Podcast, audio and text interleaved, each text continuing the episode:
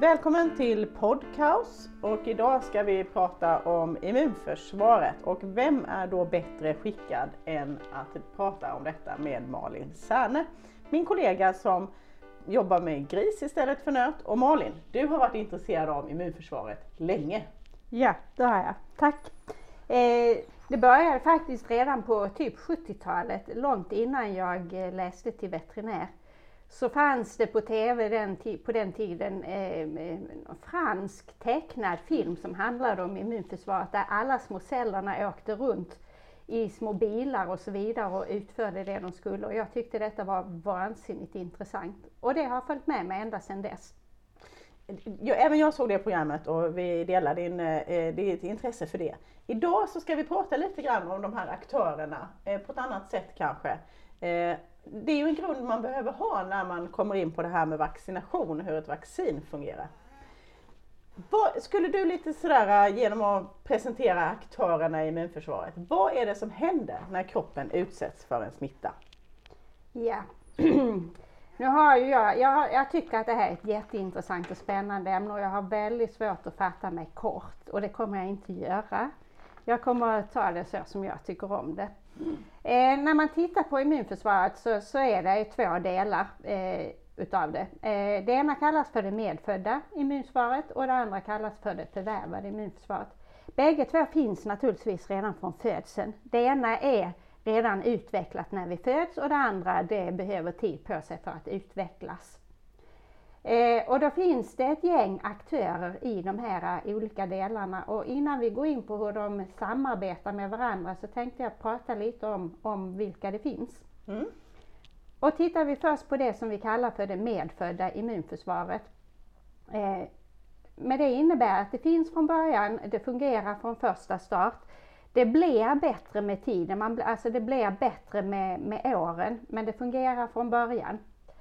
Och där finns det eh, massa olika delar. Det första, och det, det, liksom, det, tänker man kanske inte alltid på, det är ju att eh, vi har olika barriärer för att infektionsämnen överhuvudtaget ska kunna ta sig in i kroppen. Det är huden till exempel. Vi har mukus på, på, på mukösa membran. Vi har normalfloran i tarmen som ser till att inte mm. andra eh, elaka bakterier får möjligheter syran i magsäcken, det finns eh, olika antimikrobiella peptider och så vidare som, som bildar barriär mot infektionsämne. Sen finns det ett gäng celler, eh, neutrofilerna och makrofagerna är de man tänker på framförallt. Mm. Det är fagocyterande celler, det vill säga celler som när de träffar på någonting som, som de känner igen som främmande Mm. Eller rättare sagt någonting som de inte känner igen som kroppseget så, så äter de upp det helt enkelt. Mm. Eh, sen har vi också en annan cell eh, som heter Natural Killer Cells. Den är också, tillhör också det medfödda immunförsvaret. Det är en cell som inte fagocyterar utan den bara eh, inducerar död hos eh, infektionsämnet. Talar om för infektionsämnet eller celler att eh, eh, du ska dö. det låter onekligen väldigt spännande även när du berättar om det. ja, det är lite fräckt är det. Sen har vi lite olika system också som hör till det här medfödda. Komplementsystemet till exempel, där bildas det en del ämnen som, som påverkar de här olika systemen så att de kommunicerar med varandra. Vi har cytokinerna, proinflammatoriska cytokiner som också är signalsubstanser mellan celler och som påverkar och förändrar eh, hur, hur, eh, på vilket sätt immunförsvaret reagerar. Sen har vi eh, ytterligare några andra celler som är viktiga eh, och det är de här antigenpresenterande cellerna, det vill säga celler som hittar eh, främmande ämne i kroppen mm. och tar upp det och sen presenterar det för immunförsvaret. Skvallrar? Nej, typ. presentera det. Ja, flaggar upp. Kolla här vad jag har hittat, ja, ska vi inte mm. ta död på detta? Ja, en golare kan man säga. Ja, kan man säga. Eh, den, den, den viktigaste utav dem det är dendritcellerna och mm. dendritcellerna ser ut som några små mystiska med långa armar åt alla håll och kanter och de finns överallt i kroppen och håller koll. Och så fort mm. de hittar någonting som inte hör hemma så, så tar de hand om det där och så drar de iväg ner till en lymfknuta och presenterar detta för, för cellerna där nere. Mm. Eh, sen till slut i det medfödda immunförsvaret så finns det eh, akutfasproteiner. Och akutfasproteiner bildas i levern. Eh, väldigt snabbt efter en inflammation eller infektion så bildas akutfasproteiner och de fungerar lite på samma sätt som eh, antikroppar. Mm. Så de kan ha en viss effekt innan antikroppsproduktionen kommer igång så har akutfasproteinerna effekt. Mm. Det var det medfödda immunförsvaret. Ja, vi, precis. Bara det en komplicerad... Bara det? Ja, precis. Väldigt intrikat. Mm. Hoppar vi över till det förvärvade immunförsvaret så finns det ju även från födseln. Det finns ju redan. Men det behöver tid på sig för att utvecklas för att fungera optimalt. Och där delar man det i princip i två större. Det ena är det humorala immunförsvaret och där hör B-lymfocyterna som sedan omvandlas till plasmaceller som producerar antikroppar. Mm. Sen har vi det cellmedierade immuniteten och där är det T-lymfocyter. Eh, och T-lymfocyterna kan man sedan dela in i hjälpar T-celler eller cytotoxiska T-celler. Och de har betydelse för vilken sorts infektion det är vi har att göra med. Mm. Kommer in på mer om det senare. Mm. Det som skiljer de här två delarna, det förvärvade och eh, medfödda, det är också att det medfödda det är icke-specifikt, det vill säga det reagerar likadant oavsett vilket infektionsämne det är som kommer in. Mm. Det, har inte någon, det känner inte igen antigen på något sätt utan det reagerar alltid på samma sätt. Medan det förvärvade eh, är antigenspecifikt och det har ett minne.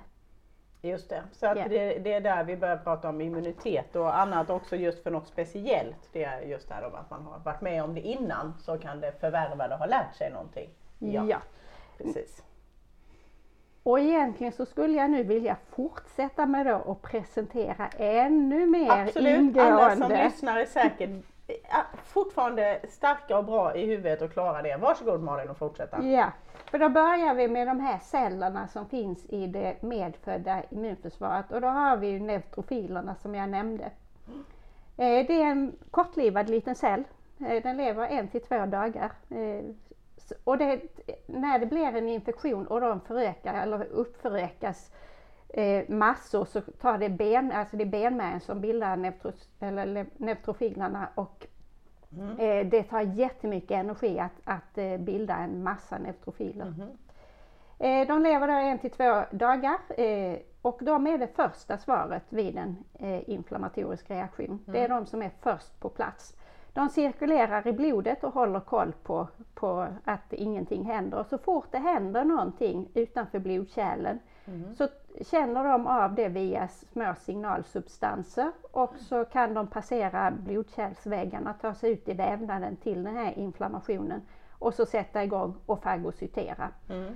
Eh, det, de attackerar agens och så dör de på kuppen. Mm -hmm. Neutrofilerna dör? Ne neutrofilerna dör. Ja. De käkar upp, mm. det är mm. alltså en liten självmordsbombare kan man mm. säga. Mm. I mängder, de kommer i stora, stora flockar och mm. eh, gör allt vad de kan. Eh, det man kan säga där är kortisol till exempel, det förhindrar att de kan fästa till eh, blodkärlsväggarna och på så sätt ta sig igenom. Så har man mycket kortisol så man säger att kortisol eh, försämrar immunsvaret och det här är ju en av orsakerna att neutrofilerna kan inte fästa till kärlväggarna och ta sig igenom ut till inflammationshärden. Och kortisol som vi pratar om som ett stresshormon då till exempel? Precis. Mm. Mm. Mm. Det var de små neutrofilerna. Eh, sen går vi vidare till makrofagen. Makrofagen är en helt annan typ av cell. Det är också en fagocyterande, det vill säga den käkar upp det som den eh, känner mm. igen att det är främmande. Eh, men mak makrofagerna de har mycket längre överlevnad. De lever i flera månader. Först så kommer de, de bildas eller utvecklas i benmärgen och sen så kommer de in i blodet och så cirkulerar de några dagar medan de mognar. Och sen mognar de ut till olika typer av makrofager som finns i kroppen. Och totalt så finns det åtta stycken olika vävnadsmakrofager. Och de tar sig ut till olika platser i kroppen där de sen så att säga lever sina liv. Mm. Eh, vi har till exempel de här osteoklasterna. Det är en makrofag som lever i benvävnad och det den sysslar med normalt när det inte är någon inflammation det är att den bryter ner ben och bygger nytt ben. Mm. Eh, kupfercellerna som lever i levern, eh, som tar bort bakterier och sånt från eh, det venösa portasystemet. Vi har serösa makrofager som lever på serösa hinnor. Och vi har mikrogliaceller i hjärnan. Och sen så finns det de här lungalveolarmakrofagerna de som sitter som bekläder lungalveolarerna på insidan, de sitter där och eh, tar hand om det som de letar efter, inhalerade dammpartiklar och vad det nu kan vara, infektionsämnen och så vidare. Patrullera och utföra en del underhållsarbete alltså? Precis, mm. eh, och, och sen finns det ytterligare en, en eh, makrofag i lungorna, den le, lever intravaskulärt, mm. så den lever alltså i blodkärlen i lungan. Och de där, de ligger där och patrullerar och, och de kan göra allting, men de gör allting lite i slow motion mm. när det inte händer någonting. Och sen när det händer någonting och de, de får signal så kan de så att säga uppgradera sin eh, styrka, då utvecklas de och blir mer aggressiva och mer effektiva. I Pokémon kallas det för att evolva, om ja, man har barn som ja. håller på med Pokémon. Ja. ja det kan vara, jag brukar kalla det de tre bockarna Brusa, att den första bocken Bruse det är den som, som ligger där och tar det lugnt mm. och gör det den ska men inte mycket mera. Nej. Och sen så kan blir de, det värre och värre. Blir det värre ja. och värre. Till slut kommer stora bocken mm. Bruse och då är den inte snäll. Nej. Nej. Men det var makrofagerna ja. och de lever då i flera månader. Eh, Sen har vi eh, de eh, cytokinerna, de proinflammatoriska cytokinerna. Det är alltså eh, ämnen som bildas utav de olika cellerna. De bildas av makrofager, mm. bildas av dendritceller, det bildas av mastceller. Eh, som ett svar på en, en inflammation mm. så sätter de igång. Och det här är ju signalsubstanser som skickar signaler till mm. andra celler och till andra delar av kroppen att, att nu händer någonting. Där har vi det, interleukiner, vi har interferoner, mm. vi har tumor necrosis factor med mm. flera. Mm. Den vanligaste och en av de viktigaste är det här interferon gamma. Just det. Mm. Japp. Eh, när, det, när de bildas så skickar de signaler till hypotalamus att, mm. eh, som, som kan ge feber. Mm, just det. Som, eh, ja. De skickar signaler till levern och sätter igång och, och gör akutfasproteiner. Och de här akutfasproteinerna kunde ju då fungera lite som antikroppar mm. innan antikroppsproduktionen kom igång. Just det, det sa det. Mm. Och sen skickar de signaler också till benmärgen och sätter igång och ökar produktionen av alla möjliga celler, bland annat neutrofiler mm. som vi behöver massor. Så det var cytokinerna. Eh, sen finns det då akutfasproteinerna som jag sa. Eh, och de, som jag sa, de, det går ju jättesnabbt. Från levern så finns det lite olika och de fungerar som, som lite som eh, antikroppar. Mm. Eh, inom 24 timmar utsöndras de efter att det har satt igång. Sen hade vi de här natural killer cells eh, och de är ju väldigt viktiga i skyddet mot intracellulära patogener, det vill säga till exempel virusar. Mm. Virusar måste ju ta sig in i celler för att kunna föröka sig. De kan inte föröka sig på egen hand utan de har en målcell mm. som tar upp dem och inne i målcellen så tar viruset över eh, cellens eh, fabrik och så mm. börjar de... Eh, det är lurigt. Det är jättelurigt. Ja det är det. Mm. Eh, men, smart då, ändå, men jätt, lite svårt att hantera. Precis, mm. det är jättesmart. Men då är det ju så, då har vi ett system som jag inte ska gå in på sådär, men det, vi har ett system där alla celler som producerar, alla kärnförande celler, de producerar ju någonting. De måste visa på sin yta vad det är de producerar. Mm. Och de här natural killer cells, de mm. patrullerar runt och kollar eh, vad cellerna producerar. Smart. De har express yourself or die. och det är lite ja. det här att om du inte kan, om, äh, om du inte kan visa vad du, vad du producerar eller du producerar mm. någonting som natural killer cells inte känner igen så, så, så, så säger de till du måste dö. Mm. Det vill säga, Med den vänliga rösten? Eh, ungefär. Ja. Eh, de säger du, du måste begå självmord. Ja. Ja. Mm. Och det är alltså en kontrollerad celldöd. Om, mm. om inte cellen kan, alltså om cellen producerar virusar till mm. exempel och det känner ju den här natural killer mm. cell igen att det är något främmande. Då säger eh, natural killer cell till att eh, du ska begå självmord. Mm. Och då gör de det? Och då gör de det. Och den, den här, eh, det kallas apoptos och mm. då är det en, en eh, det är en, en, en kontrollerat självmord där Mm. inte det kommer ut en massa ämnen i omgivningen. Ja. Till skillnad mot nekros som är en Mm. okontrollerad celldöd där, där mycket av cellinnehållet kommer ut och skadar Mm. cellerna i närheten. Så gör apoptosen den, den eh, En avveckling liksom. precis, Mm. eh, nedläggning Mm. av cellen.